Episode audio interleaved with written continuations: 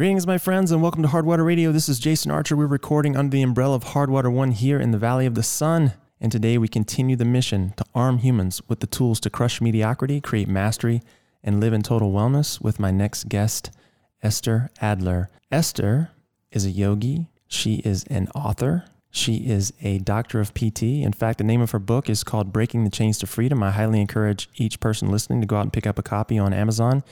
It would be a fantastic read, especially if you've experienced any form of abuse in a past life. Now, today's episode is a continuation of last week's episode. So if you missed that, be sure and go back and pick it up so that you have the correct context for what we're about to jump into today. We had broken in the point of the conversation where we're talking about the mindset of the abused and what actually happens to your self perception in that particular scenario. So I'm going to drop you back in into the conversation already in progress and pick up right there, guys. Enjoy. With emotional abuse, because it's more subliminal, the person that is being abused actually loses the ability to think, to like really. So it's if you think of like cults and you think about how they happen, a lot of times they're done listening to these long lectures, you know, and then over and over again, the same kind of message. And then they start to believe these messages. If you kind of think of like these cults, right? right? And then why aren't they leaving these cults where all of a sudden now they're told to kill themselves? You know, I keep thinking of the one in Texas. Mm-hmm. I don't know, 10 years ago or something, 20 uh, years You're talking about Waco? Waco, right? Is it? That was David Koresh. Yeah. Yeah it's just like how did these people kill themselves right? You know and it's yeah i don't think i don't think that was a i don't think that was a kill yourself cult. I think the the jonestown thing was a kill yourself cult. That's the one where oh. they drank all the kool-aid right? Yeah that's i'm thinking of the one where they did these horrible things to them themselves and it's like how could someone do yeah, that right? it's insane yeah. But, but i actually understand that because like the same thing happens to abused women more emotionally abused women. You literally lose the ability to actually reflect and think and make judgments. And so I would sit there and listen to my husband, and I would not be able to argue. Mm. I, I couldn't, I, I would not be able to defend myself. I wouldn't be able to have a normal conversation. I would just sit there like this, you know, and just be like, I forget, not nobody can see me, but my eyes are head down, eyes closed. yeah. Staring at my feet, yeah, kind of a thing. Slumped. You know, I'd be the little yeah. child. I would just be this victim, mm-hmm. and um, that, that, and then I would actually start to believe him mm-hmm. after a while. I'd be like, maybe he's right. Like it's just so crazy how my mind just um play tricks on me. Yeah, it's amazing. Yeah, it's it's it's one of those laws of of I guess you could say, mentality where we do believe anything that we've heard or repeat to ourselves over and over again. I can relate. I uh, I split with a girlfriend once, and we held assets together, and then she sued me, and I got three lawsuits delivered to me on Christmas Eve, and uh, wow. and I was reading the complaints, right? And civil suit, you can, I mean, you can sue anyone for anything. It's civil, right? But uh, the only way you lose is you don't defend yourself. So I basically kept reading through these complaints and reading through these complaints and reading through these complaints. And I was looking at the allegations and I'm like, this, this is not even close to true. But by the time I had read through like the third or fourth time, I'm like, well, maybe that is what happened. Maybe I am this horrible individual. Maybe I, you know, I was started to question myself. And yeah. it was in those moments, like that was probably one of the lowest points in my life. I could understand why someone would put a gun in their mouth at that point, you know, because honestly, I had genuinely lost my perspective on what actually happened in those scenarios. It's really crazy. And um, memory is such a crazy thing. I, I am fascinated by the brain. You know, I, uh, I think because we still know so little about it, maybe it's a combination of what happened to my father and what happened to my mother, mm-hmm. you know, and um, just the brain is just so complex. And memory in particular they have just discovered is actually malleable, like malleable. And I'm like, how could memory be malleable? Like it's something that happened, but it actually is. And and I, I can't remember. I, I listened to a million nerdy podcasts and one of one of them is like a neurology podcast about brain, you know, brain stuff. And and mm-hmm. so they had this neurologist on that was explaining why it's malleable. And it's just like, oh my goodness, that's so crazy. Mhm. And so, in fact, they've done these studies where um, you they can actually literally take the cells in your hippocampus. That's where most of your memory is is made or stored, and then physically change them. They've actually done this, essentially changing your memory. Like that is so crazy. Do you remember what method they used to ch- to change the hippocampus?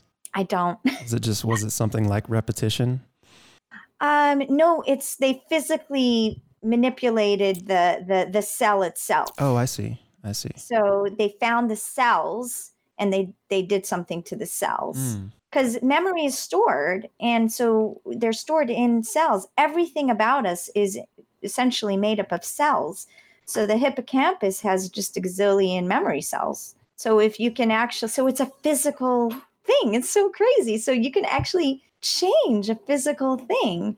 And so it kind of goes again along with, you know, this whole spiritual idea of the present moment, right? hmm um, where the only truth is the, is the now because what happened in the past is not now it already it happened and the future hasn't happened yet and so the present moment is now so the second ago when i was talking about the hippo- hippocampus isn't true anymore it's just like wow so crazy There's a lot of power in that, though. It's um, you know, it's funny to think about, and it's cool to see these experiments now that we have a lot of uh, you know, a lot of technology coming online that can help us look at the brain and the cells and stuff like that. But when you do look at those memories, right, and and you touched on this earlier when you were talking about your relationship with your with your father, for example. When you look back, you understand it, right? You have those memories, but now you're able to shade them differently. You can experience them differently in the now just by giving yourself a different perspective or a different story around what actually took place, and then be be a different person in that moment. Absolutely. And then it's kind of like what you were saying. It's like then you start to even doubt your own memories, right? I mean, I doubt many of my memories all the time. There was a fascinating podcast I listened to. Let me see if I can remember if this was, I think it was a This American Life podcast Okay. and um, they were talking about this lady who uh, went who grew up with her dad but um, her dad died was very very um, very close to her dad dad died and then she was trying to like see if she can maybe build a relationship with her mother knowing there was a very good reason why she didn't live with her mother and so it turned out that her mother was sexually abusive to her when she was a little kid and that's essentially why um, her dad got full custody. But then the question was, is this memory real? Is Mhm. that actually what happened?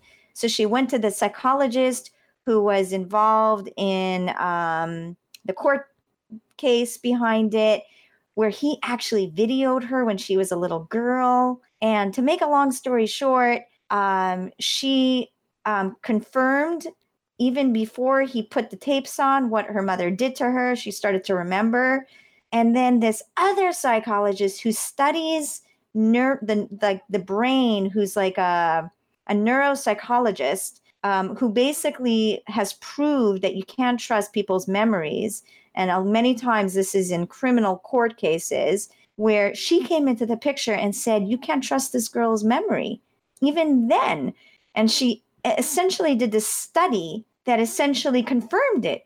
So much so that now this girl, who at first started to remember what her mother did, at the end of the day, she's like, you know what? I really have no clue if my mother is good, if my mother is bad, if these stories are made up in my head.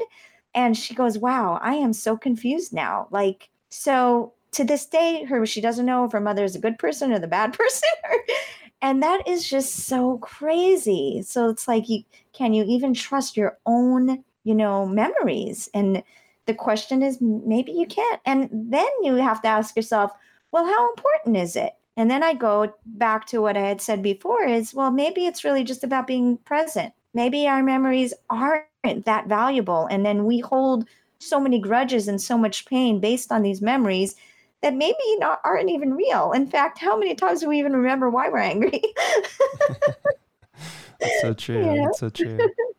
Yeah, well, I mean, obviously, part of your training is, um, you know, as you as I mentioned at the top of the show, is you know mindfulness, and we're kind of jumping into that rabbit hole. But um, you know, in looking at your experience, and now that we have a little context around some of the things that you, um, you know, bring with you in terms of memory, you know, what what is it around the mind and mindfulness that you can use as tools to start changing the way that you see that and actually using it as a tool that you can use for your own agency in the present? That's a great question. And there are many, many ways to do it. You know, the go to that a lot of people like is meditation. And meditation, is, there are so many forms of meditation.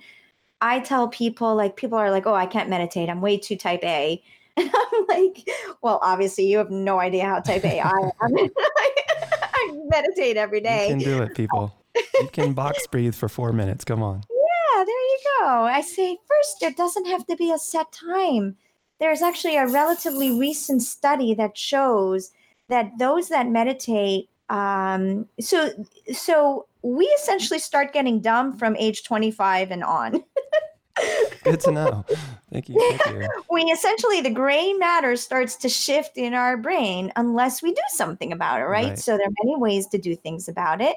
Um, one is maybe constantly working your brain, like going to PT school when you're older, and um, other ways is meditate. And this study shows that just meditating a few minutes a day of people that are in their 50s and 60s have the same gray matter space um, as the 20 year olds. Mm-hmm. So they're great. They're they're they become essentially just as smart as they were when they were younger, just by meditating. Mm-hmm. And it showed that you don't have to meditate 20, 30 minutes. Even doing five minutes a day does a ton of good.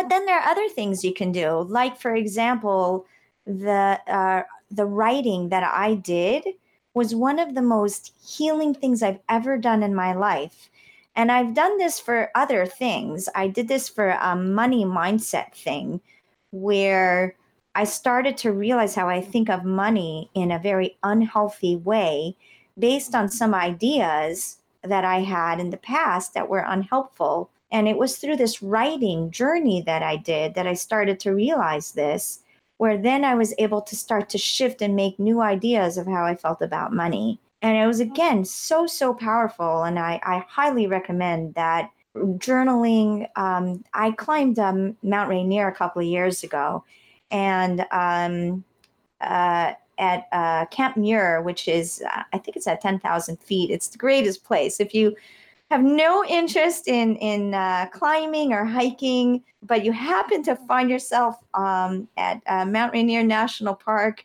just go to camp muir it's such a great place. There's um, a little um, pee bathroom and a little poo bathroom. I swear to God, it's like the craziest thing. You can't do it in the same place, you know. and it's just like they have um, uh, these little cabins that you can sleep in.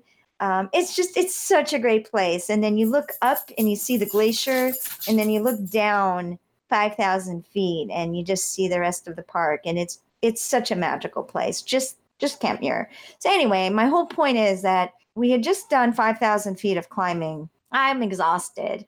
And I see this guy takes out his journal and he starts writing. And, uh, you know, I, I let him do his writing. And then later on, I'm, I'm sitting on the rock next to him and he's like, Yeah, I journal every single day. And it's like my meditation. It's it's my way of kind of, you know, bringing everything together. And I said, that is an absolutely beautiful practice. I love that. You know, and I, I don't journal every day, but I kind of want to. Like now that I'm talking about it, I'm like, hmm, maybe I should journal a few minutes after my meditation. That's you like know? a good idea. yeah. Um, it's really, really powerful. But if there's something specific that you're having a hard time letting go, and that's where I still do it, that if I'm struggling with something, then I do journal and I find it very helpful, you know. What is it about the meditation piece that uh, allows our brains to sort of, you know, maintain their, I guess, what's the right word? I'm not really sure. Um, youthful, youthful vigor. I'll use that as a phrase. Um, did, did the study that you mentioned earlier, did they go into that at all or no? They didn't go into the whole physi- physiological aspect of how that happens, but we do know that, you know, especially now we live in such a busy environment. and um, we only use like I don't know what is it, eight percent of our brain, something really minute. Um, and a large part of it is because we're we're we're not focused. We're so busy being all over the place, thinking all over the place. Even if I mean, how many people have a hard time going to sleep? Right? They have this insomnia. Yeah, and it's because w- our brain we can't quiet our brain enough you know and i still have moments where where i have that you know in the heart of pt school I, I for the first time i was actually ever in my life i was finding a hard time falling asleep sometimes and then i realized wow one i wasn't meditating as often because i was waking up early running to school getting home later studying so i kind of got out of my own routine of stuff that i knew would help me Ooh, you know and so it's okay. We have moments like that. And because I went through that, I realized, oh, wow, there's a reason why this stuff actually works, right? You know, and then I wasn't falling asleep at night because I, my brain didn't have enough time to slow down, focus, and be in the present moment. So when you're in the present moment, one, you're more clear, you're able to do more, you're able to accomplish more. You're also not busy, you know, with the negative emotions, and emotions aren't bad and it's okay if you're feeling that in that present moment, fully feel it and then move on, which is great. Um, but other than that, then you can kind of go on and really start to create your life. Another thing that meditation does is then you start to be clear on, well, what is it that I want to create in my life? And so then you're able to then have not just the why, but the how. And then the next thing is it kind of calms everything down and you're really able to live life fully I did this five day meditation many years ago, and I actually want to experience it again. Maybe I'll create it. I don't know. And it's based on a dyad meditation. And this is a meditation I love to teach.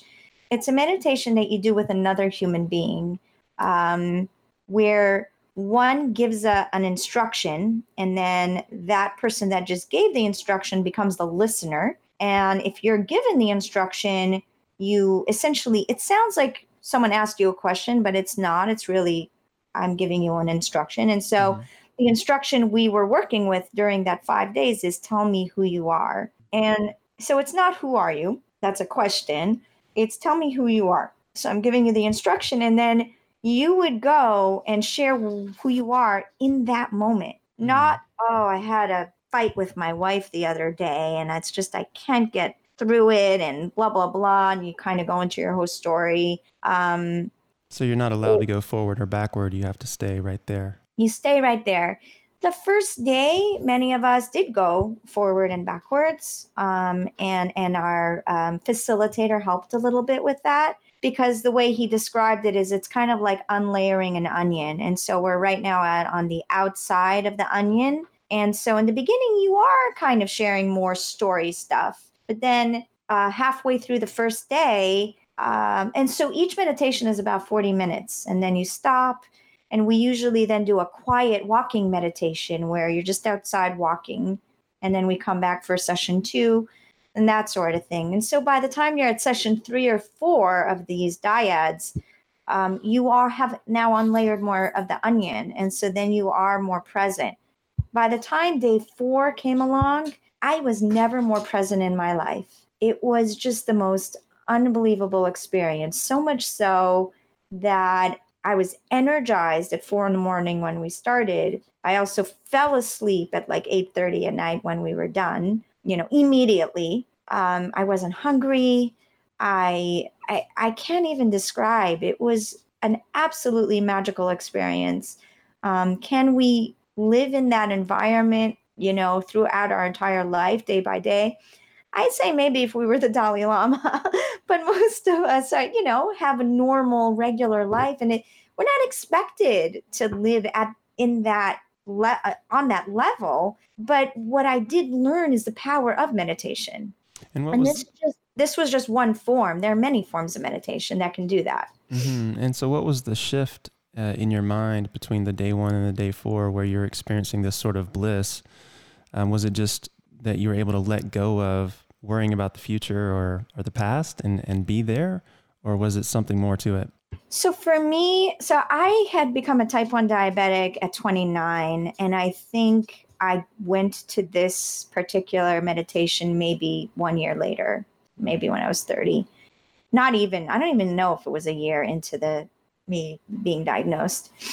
And I was still really grappling and and and not fully accepting the fact that I will be a type 1 the rest of my life and that sort of thing. I was angry, I was going through the stages of grief. which I talk about in my book. Um, and um, I so it was during one of the dyads where I literally started screaming. And one of the reasons that got me to to feel really angry with the whole type one at that moment was I still to this day eat more paleo based, which uh, controls my sugar beautifully. Um, this was a wonderful meditation experience, but it was a completely vegetarian diet, which was very high carb. Um, so vegetarian diet can work if you're a paleo, but it's a little harder. Um, and you need specific foods in order to do that. And they didn't have those foods. so it was just like every kind of carb you can think of. And so I found myself kind of starving or my sugar going through the roof because I had to guess how much insulin to give because I don't eat that way. And so I was just angry and frustrated. And so I kind of was in the past being upset at the food I was eating, and in the future, worried about dinner. And then I was angry at the fact that I was a type one and I had this kind of scream sort of thing going on. And that was somewhat typical of this process where different people had moments where they were crying or screaming or whatever. So I was kind of crying, a little bit of yelling and my uh, the facilitator comes up to me and he says tell me who's observing you. Who's that who is that that's observing you? And i'm thinking and i'm like looking and i'm like me. Like it's it's the one who never never changes right? And he you know continued to kind of coach me well who is that? Who is that you know uh who tell me who you are right? And and so he kind of guided me and it was at like at that moment where i was like oh this is really who i am. I am not my disease. I am not my past. I am not the dinner i'm going to eat. And i was like wow we are none of that. We are so so beyond that and I got to actually experience that, not just understand it. It was like at a different level. And I was like, wow. And I, I was like, I need to experience this as often as I possibly can to remind ourselves, because as human beings, how quickly we forget. 100%. Yeah. One of my favorite quotes, I think, is by Disraeli, and he says, you know, man crucifies himself between two thieves, you know, regret for the past or fear of the future, something along that line. Absolutely. And I couldn't help but think of that as you're telling me your story because it all comes down to those emotions that you're generating based on the story that you're telling yourself about a thing you haven't even experienced, like dinner. Right. right. dinner could have been amazing, but because previous dinners like this one have been shit, I'm going to go ahead and create anxiety around this upcoming dinner, you know? and it's like, okay, that doesn't make a lot of sense. But um, that's how we operate, right? And I know. And I know that yeah, I mean, I know like a lot of times when I'm in that space that you're describing, it's because I'm generating some wacky emotion around something. And um, I know that one of your things is, you know, emotions can be fantastic, right? In the right context, they're not mm-hmm. bad. So I'm wondering if you could speak to your view on emotions and how they can serve you. Yeah. Um, so it's funny. I um, I had taken a workshop and then I created aspects of that workshop because I saw the power of using what we would term negative emotions in a beautiful, beautiful way. And in this workshop, what I learned and then started to teach was through movement and fully expressing yourself in different kinds of emotions through this movement of your body, you can fully feel it and then release it. And so one of the things she had us do is actually throw a tantrum. we were on the floor, like 400 grown adults, flailing our legs and our hands and our arms on our backs and on our stomachs and screaming. 400 people. And my dog is pawing me. She's like, "Mommy, you're not ta- you're not um, listening to me. I'm talking about emotions, Bella." So jealous right now. And at the end of that, I not only did I feel this unbelievable release and relief, I saw like these grown men crying from relief. And they were like, that was the first time that I fully felt angry in a safe, wonderful way. And that kind of brought me back to when I was uh, going through my divorce, and I was, it was a lot of um, horribleness that I went through with that. And I'll just leave it that if you if you guys want to know a little more about it, just listen, read my book. but one of one of the um one of the things I learned to do is go into the forest in my car, you know, like find like a quiet area where nobody's hiking, preferably. Stay in your car because this way it'll block the noise and scream as loud as you possibly can. You know, let out those emotions you know or if you or if you need to you know on your bed take a pillow and hit it really really really hard you know. Um, my friend told me about the screaming box where you take a tissue box that's empty you know and you take like paper towel um, like when the thing is uh, done with paper towels the and then you the roll and then you you put a bunch of like paper towels in there. Mm-hmm. And then you put it in the tissue box like the small tissue box right and then you scream into that paper towel roller. That's great. So now you're not going to scare your neighbors. right, right. It's like a bong for screaming or something. Yeah. so having these emotions is wonderful because then you release it out of your body, but you're giving yourself permission to fully feel it. Mm-hmm. Feel we have the emotions for a reason. We're supposed to feel, but the problem is we suppress the emotions and then we don't fully feel it and then we can't release it. And then that's where you know things like cancer pop up and and that sort of thing and just not really being happy. People are walking around miserable and most of the time they don't even know why they're miserable. Maybe it's because they never fully felt angry and maybe they never really cried when someone died let's say mm-hmm. or you know maybe they never fully felt happy you have to see me in the movies it can be a comedy but if there's one scene that's sad i will be bawling I am the same way. I admit it. but I think that's great because that means that we're fully feeling these emotions. It's not a bad thing. I think most of us are scared, but I think it's a, a sign of power, not a sign of weakness. Sure, sure. Um, yeah, I love that idea of just, you know, separating yourself from people who are going to think you're crazy or think you need help.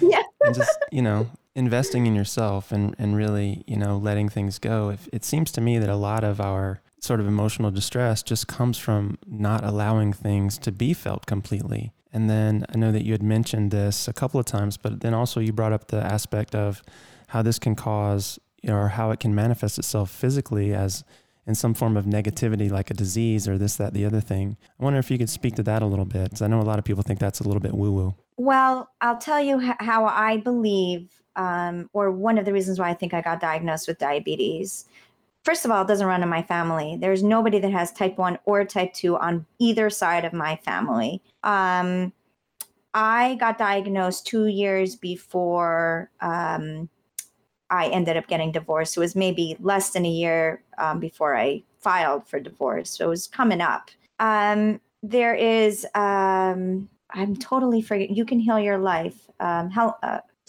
I'm totally blanking out. Famous, famous author one of the first books I read, Louise Hay. Mm. So there's a book called her first book is You Can Heal Your Life, and she claims that she has healed herself from cancer um, through changing her whole mindset and everything. Whether that's true or not, it doesn't matter. But when you read the book, a lot of it kind of makes sense. But what's more important is I turned to the back of her book, and in the back of the book, she lists every ailment, disease, pain, whatever you name it, and links it to an emotional aspect of what is going on for you. Under diabetes, it says lack, lack of sweetness in your life and longing for what might have been. And when I read that, boy, did my jaw drop because that was exactly me. That lack was exactly sweetness in your life. Interesting. Yeah. Interesting. Yeah.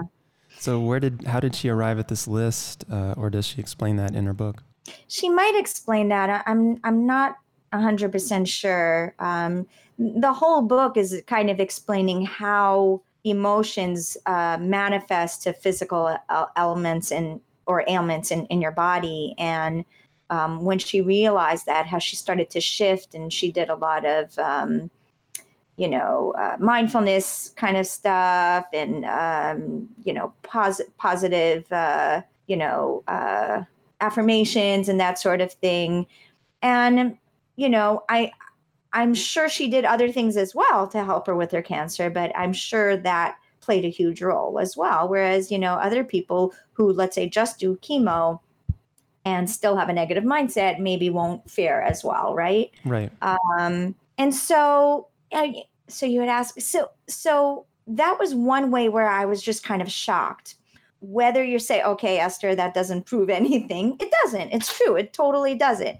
But for me, that was that was I couldn't believe how pertinent that was um, and then I had a few other um, moments where I really felt the emotion physically in my body. The other moment was I'll never forget, I had a lower back pain that just wouldn't go away. Now, I never have lower back pain, like ever.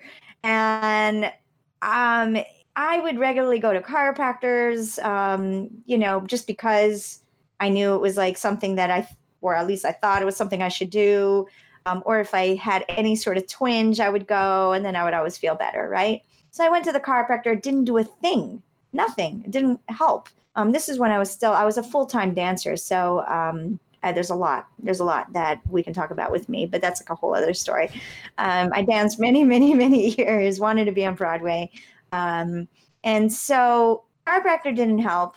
And this is um, right when I was in the midst of like the separation divorce we were still living in the same house but you know uh, figuring out how to separate and that sort of thing. And i look in the mirror i'm in the bathroom i'm just staring at myself in the mirror and i was like oh my god i'm really angry at my husband. I'm like really i'm like anger was a was an emotion i never wanted to really experience. I was always scared of that emotion with my, my father and with my husband. I just was an emotion i tried to avoid in myself and then i realized i was feeling it i wasn't allowing myself to feel it as soon, I swear to God, as soon as I realized that, pain in my back was gone. It just disappeared. And I was like, oh my God. Like that was anger. And I let go of the anger and it was gone. And so those are kind of like my two life stories of how um, by holding on to emotion, what it can do to us. Um, just examples.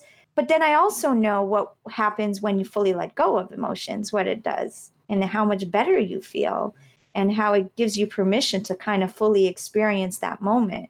Whereas where you're kind of holding things in, uh, life actually completely runs by you. You don't even know what's going on. So I would rather really live life, whether it's really living anger in for five minutes and then being able to be content, you know, or laughing my heart out and scaring my neighbor because he hasn't heard anyone laugh like that. you know, For but sure. really feeling it, you know, I would much rather live that way. So. Yeah, definitely. I think uh, off mic before we started recording, we, you and I were having a little bit of a pre-interview, and you were telling me a little bit about the roller coaster ride, the ups and downs. And I think so many people think that life should be a flat line, you know, like you're supposed to be mm-hmm. at equilibrium at all times. Speak to that a little bit. What's your opinion on that? Yeah. So, you know, and I've met people that, you know, live a very flat line, right? Because they are so scared to have those ups and downs. But what happens is that when you don't allow yourself to have those downs, those like falling down, like, you know, a hill, or I can't think of a good example, um, you can't get back up to that top mountain, right? You know, um, and so, you have to be able to have those dips in life in order to like ride up you know? You can also think of it the other way. If you're not climbing and really struggling to get to the top you're not going to get to the summit and see the spectacular you know views from the top. Or better yet if you're from alaska you're not going to hang glide down the mountain because that's what they do there. It's like so cool. I think I'm gonna have to learn how to hang glide because that's just the coolest way to go down a mountain. It's you make it like, oh, sound oh, cool for sure. Oh my awesome. God, so amazing! But you got to get to the top, and you, there's some struggling involved, right? Absolutely. So many people are just like, eh, eh, this is comfortable. I'm good. It's kind of like that person, and and if you're this person, please don't hate me. But like you're on the treadmill, but you're like still chatting on Facebook while you're on the treadmill. You know. Are you actually working out? Like, there's no way you're like when I'm working out. Like my boyfriend is so scared. He's like, Esther, like our neighbors are going to call the ambulance. Like, can you please not be yelling like that? You know, like I can't have a conversation when I'm working out, right? Because right? I am fully working out. I'm giving it my all. I am like just doing what needs to get done, and um, there's no way I can have a conversation. Um, so that I think that when you when you live that way and and the way you do anything is the way you do everything. So the way I work out is the way I study for a test or for school is the way I will create a business is the way I give a talk. You know, I I 300% in. Um, other people are scared. And so and I was that person. I was that little timid, emotionally abused wife who just listened to her husband for 2 hours because I was really scared to stand up for myself. And it was only when I started to realize wait a second, this is not how I meant to live. And I started to slow, it was a slow process, but it was through a bunch of exercises and a bunch of me realizing who, how powerful I really am. And this is how I truly want to live that I decided to make it unconditional that I will make sure that everything I do is that way, not just mediocrely, because I don't want to live a, a, mediocre life. And I don't think any of us should, but many of us are scared because mm. we're scared of going down and hurting ourselves or the scrapes we're going to end up climbing. God, you don't want to see my arms, but you know, so it's true. totally worth it because that mountain was really awesome when I got to the top. you mentioned you mentioned struggle, and this is one of my favorite words. Um, I'm not sure if you're familiar with Ray Dalio or his book Principles, but inside that book, he talks at great length about this concept of struggle and how if you how life is a struggle, to borrow the Buddhist principle but that we should struggle well, right? That we mm-hmm. should struggle well. And I love this concept because there it's it's sort of, you know, oxymoronic in a way. But I'm wondering if you could maybe crack the door a little bit to that piece where you finally got the strength and the nerve to say, you know, see you guy, I'm out of here. Mm-hmm. And, you know, what was it that sort of created the impetus for you to to start seeing yourself in a more powerful light, in a different light, and then create all the things that you've created since? Uh, that's a really good question. I don't know if it was one particular thing. I think it was a combination of things. So I had mentioned that I was a dancer. Um, I started dancing when I was really little, but then my mother got sick, so then I stopped dancing.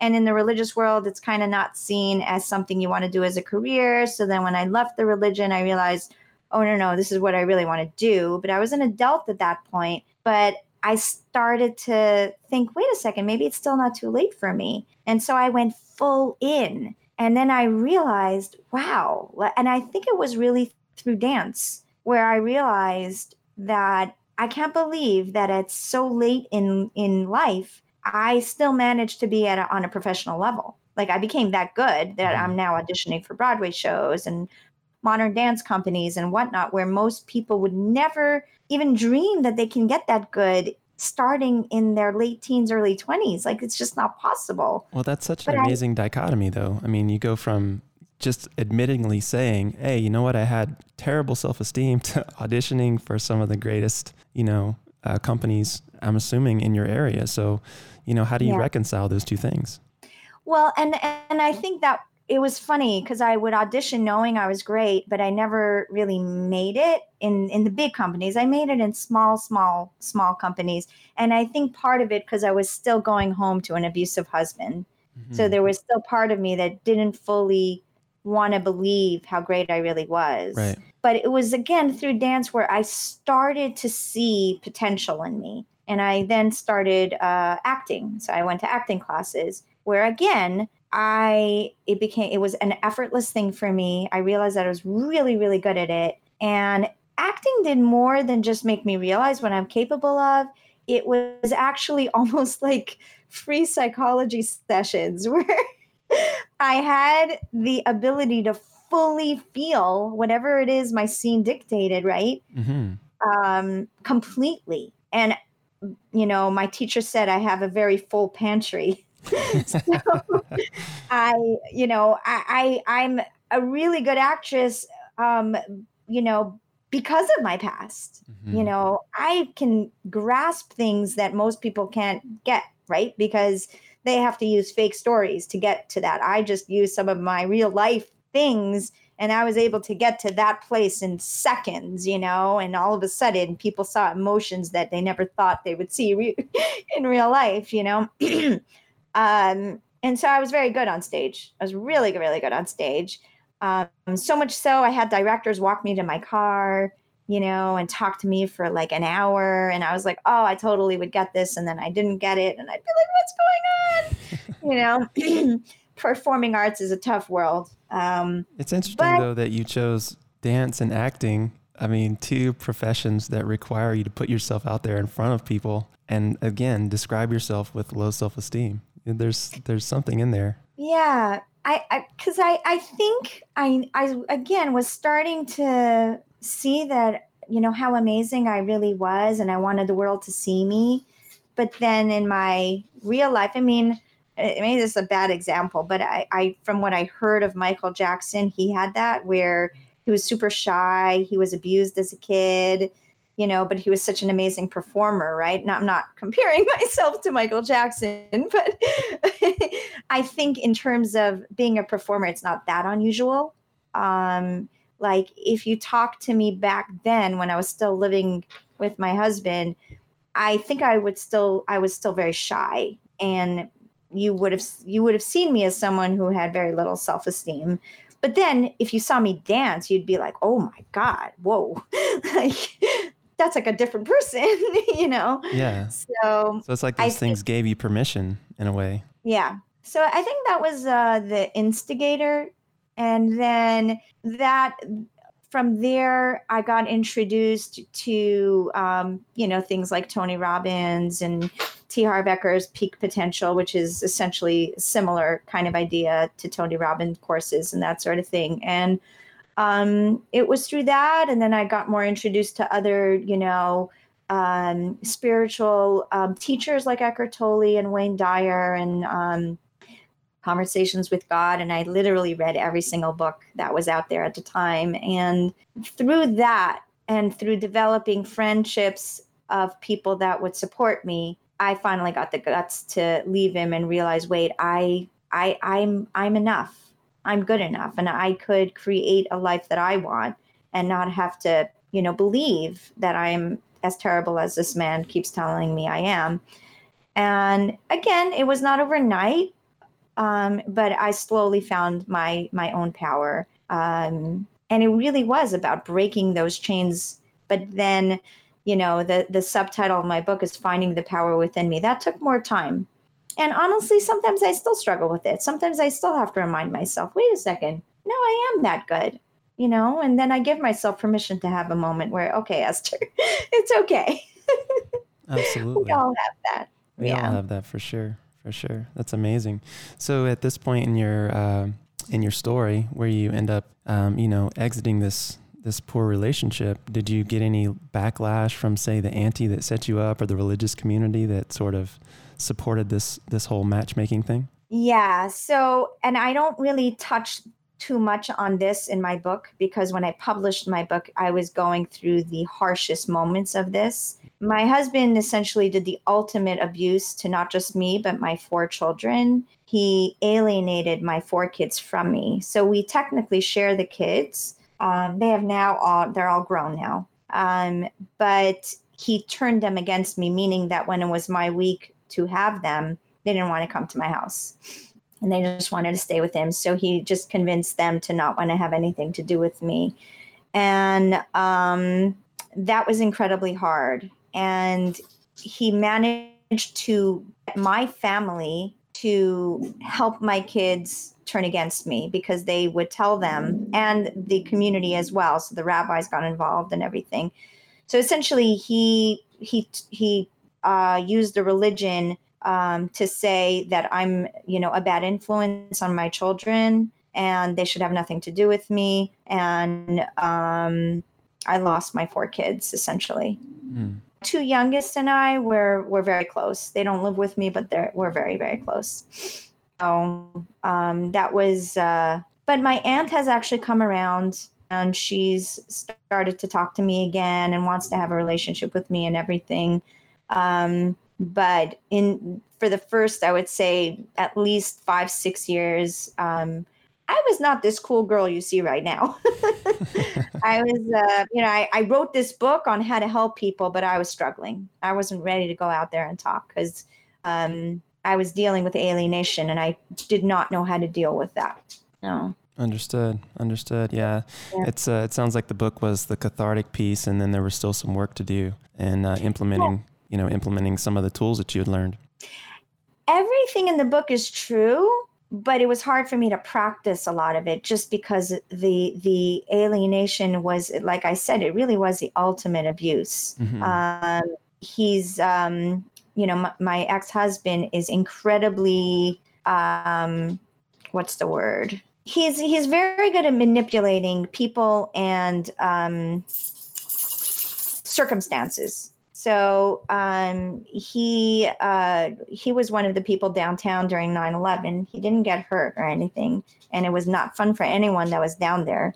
But he has since never worked, and he has been able to convince the government to give him money. He's convinced my aunt to give him money. Um, he he essentially is really good at getting other people to kind of pay him stuff but he still works. He just kind of works under the table. So he works for the school and they pay him cash and he works in people's homes and they give him cash. And I'm just like, wow. He's playing I the just, game at, at a high level, it sounds like for sure.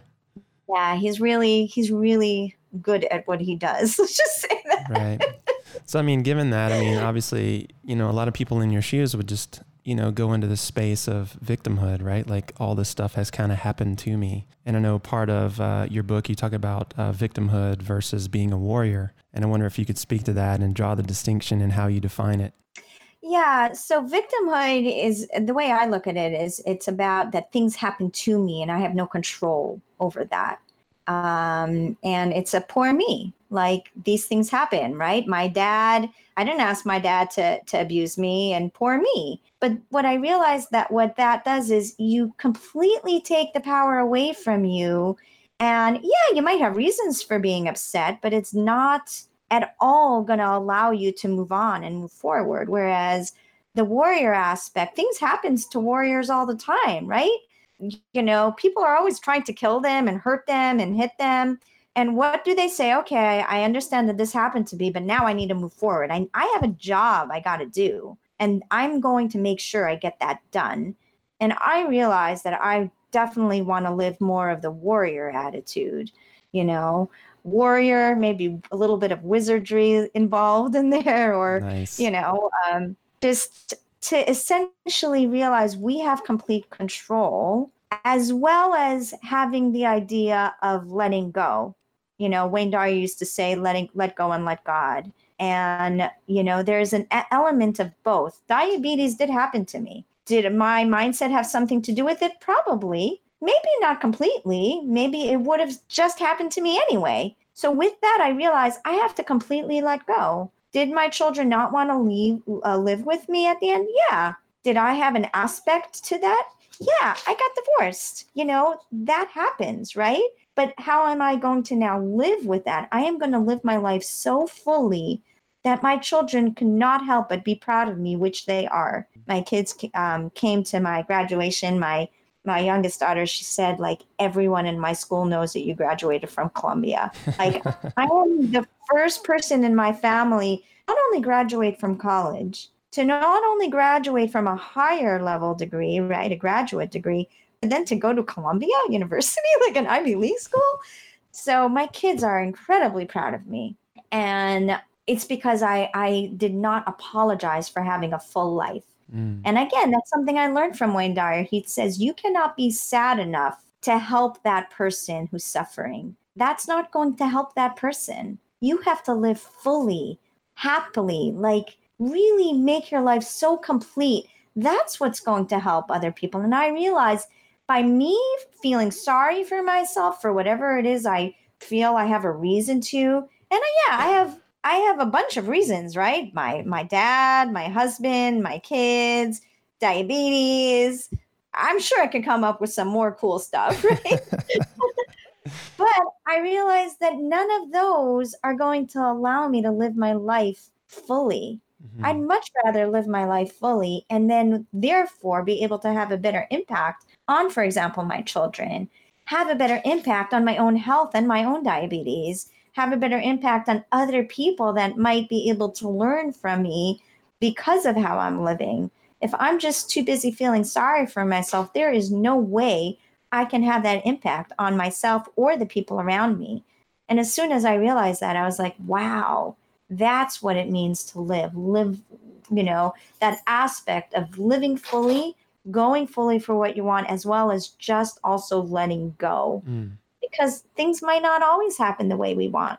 That's right. So you kind of need a little bit of both. That's so beautiful. I love the way you frame that. And I know that, uh, you know, you mentioned the diabetes thing a couple of times. And one of the things that you're doing a good job of getting out on at least the social media space is you're talking about some of the, some of your experience specifically around being a type 1 diabetic athlete. Yeah. And I'm wondering if you can kind of go into that and what you'd like to create around that uh, idea of what it means to carry, you know, this condition into an athletic performance.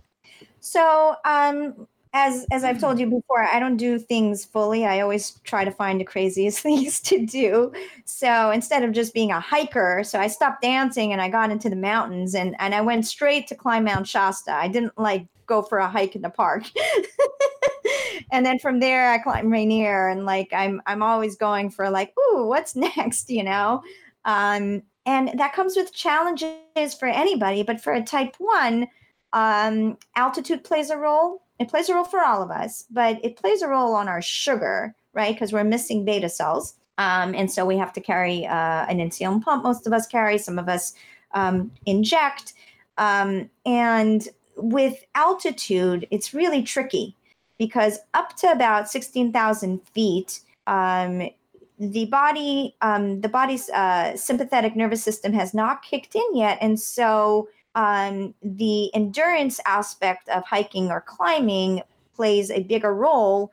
And so your your body is using a ton of sugar which puts you at the risk of hypoglycemia. So you have to now change e- either the amount of insulin you're giving yourself or eat continuously which is usually a good idea when you're hiking right? But then you get to like 15 or 16,000 feet. I think it's actually 15,000 i actually did this research a few years ago, and I can't remember now if it's 15 or 6, I think it's 15,000 feet.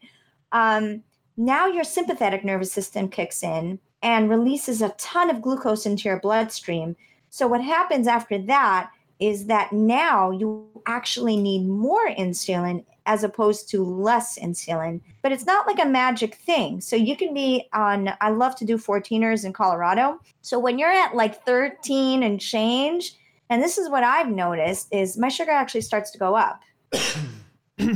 and um, so now, and I didn't know this before I did the research. And so I realized, oh, I need to stop um, giving myself less insulin. In fact, I need to even go more than when I when I'm at sea level. And the doing that number one trial and error, as well as um, doing the research, has taught me that. And and that's just something that a type 1 needs to keep in mind.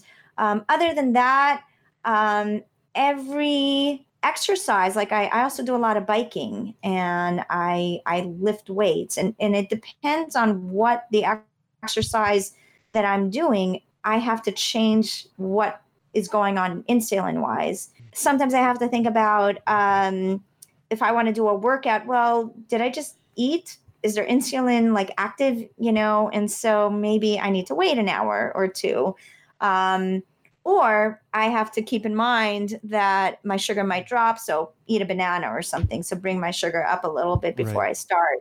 Um, you know and then there's some workouts like let's say i was doing like a more of a crossfit or a, or a high intensity interval training kind of workout that will actually raise your blood sugar. It does for everybody right? But you have the beta cells where you're your insulin takes care of that extra sugar.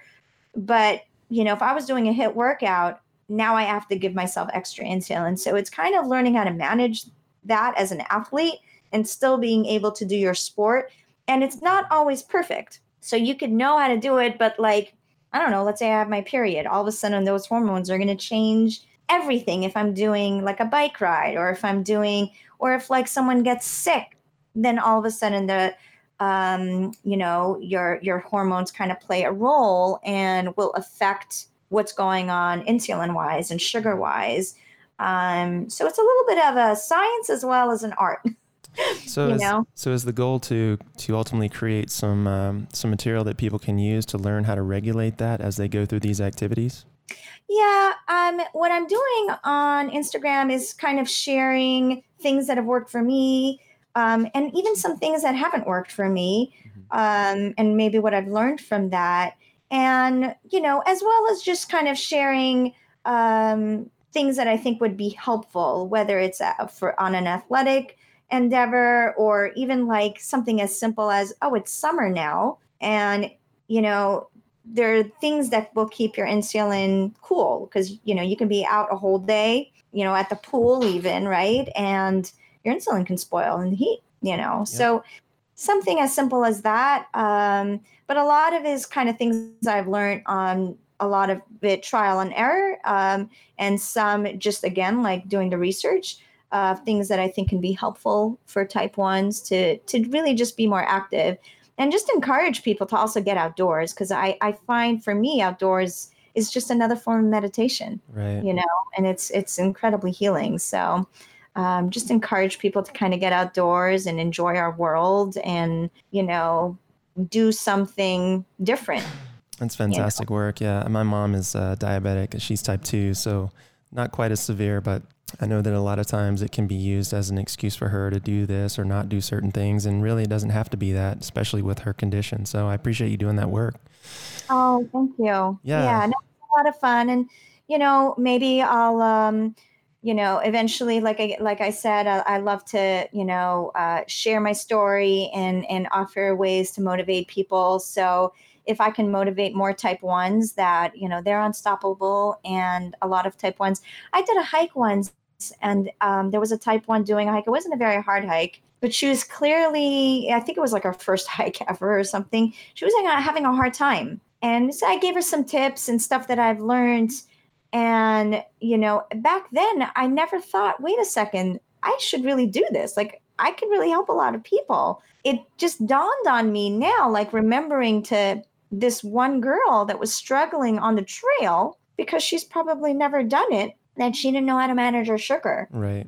And she probably thought i shouldn't be here. Mm-hmm. where i should have said oh my god this is great. You totally can do this you know? You should do this every day. Definitely yeah that's no. beautiful so at this point in your life and career what does success look like for you oh well success for me is um having having the time to one have an impact on um, helping as many people as I can, um, as well as having the space I need to to do the things that I love and with the people that I love.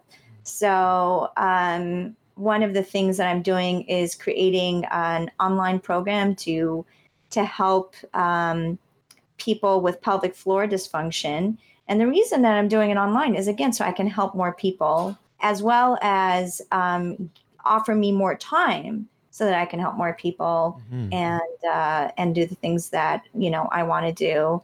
Um, I'm starting off my PT career doing that as well as doing some travel physical therapy because you know I love to get out there and experience the world. So right, right. that's beautiful. So before yeah. I ask my last question, tell these guys how they can get in touch with you. Yeah. So um, my websites are current, currently under construction. um, but definitely check me out on social media. Um, I'm Esther H. Adler on social on Instagram and just plain Esther Adler on on Facebook. I do have a Facebook page that I'll post things every now and then. Also, my name, and it's just a public. Uh, it's under public figure. Um, but definitely reach out to me. And if uh, my story is intriguing and uh, you know anyone that would like to um, have me come and speak, then you can just reach out to me by email and I can share any anything you need that well that way as well. And it's my name, Esther Adler at esteradler.com. Thank you so much for that. So, the last question is always the same, and that's simply this What does wellness mean to you? Oh, I love that question. So, for me, wellness is, um, I love what Brendon Burchard says. I don't know if you know Brendon I do, Burchard. yeah. Um, he goes, live, love, matter. hmm So it's living fully, loving fully, and and mattering, right? Actually living life so that you make an impact. And so that to me is real full wellness is really living fully and loving fully and and living my life so that I make an impact and I matter. Beautiful, beautiful. Thank you so much for sharing some time with us today and sharing your story. I really appreciate it. Oh, this was wonderful. Thanks for having me on. Absolutely. Guys, be sure and check out Esther Adler. Pick up her book, check her out online. And you uh, T1D Pope folks, uh, definitely look her up and uh, take some of her advice. I know she's doing some great work and she's going to continue to do so. So look for that, guys, and we'll see you in the next episode. Take care. That's going to do it for this episode of Hardwater Radio, guys. As always, thank you so much for listening. We appreciate you guys. And if you're vibing on this content, be sure and help us grow the tribe by liking, sharing, subscribing, and by all means, leave us a comment on your favorite podcatcher. Let us know what you like, what you dislike. And if you are someone out there who would like to tell your story, we are a collector of stories here. Shoot me a message, jason at hardwater.com, or pick me up on social media, uh, Facebook, Instagram, whatever works for you. And I'd love to have that conversation with you guys. Until then, this is Jason Archer signing off, reminding you to remember your future.